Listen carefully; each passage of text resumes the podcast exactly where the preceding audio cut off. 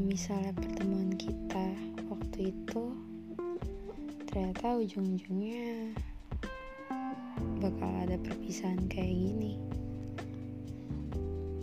Kenapa semesta mesti mempertemukan kita ya? Aku kan udah pernah bertanya sama kamu. Kenapa ya kita bisa bertemu? Kenapa dan, dan kenapa? Apakah semua ini ada sebab atau ini hanyalah kebetulan.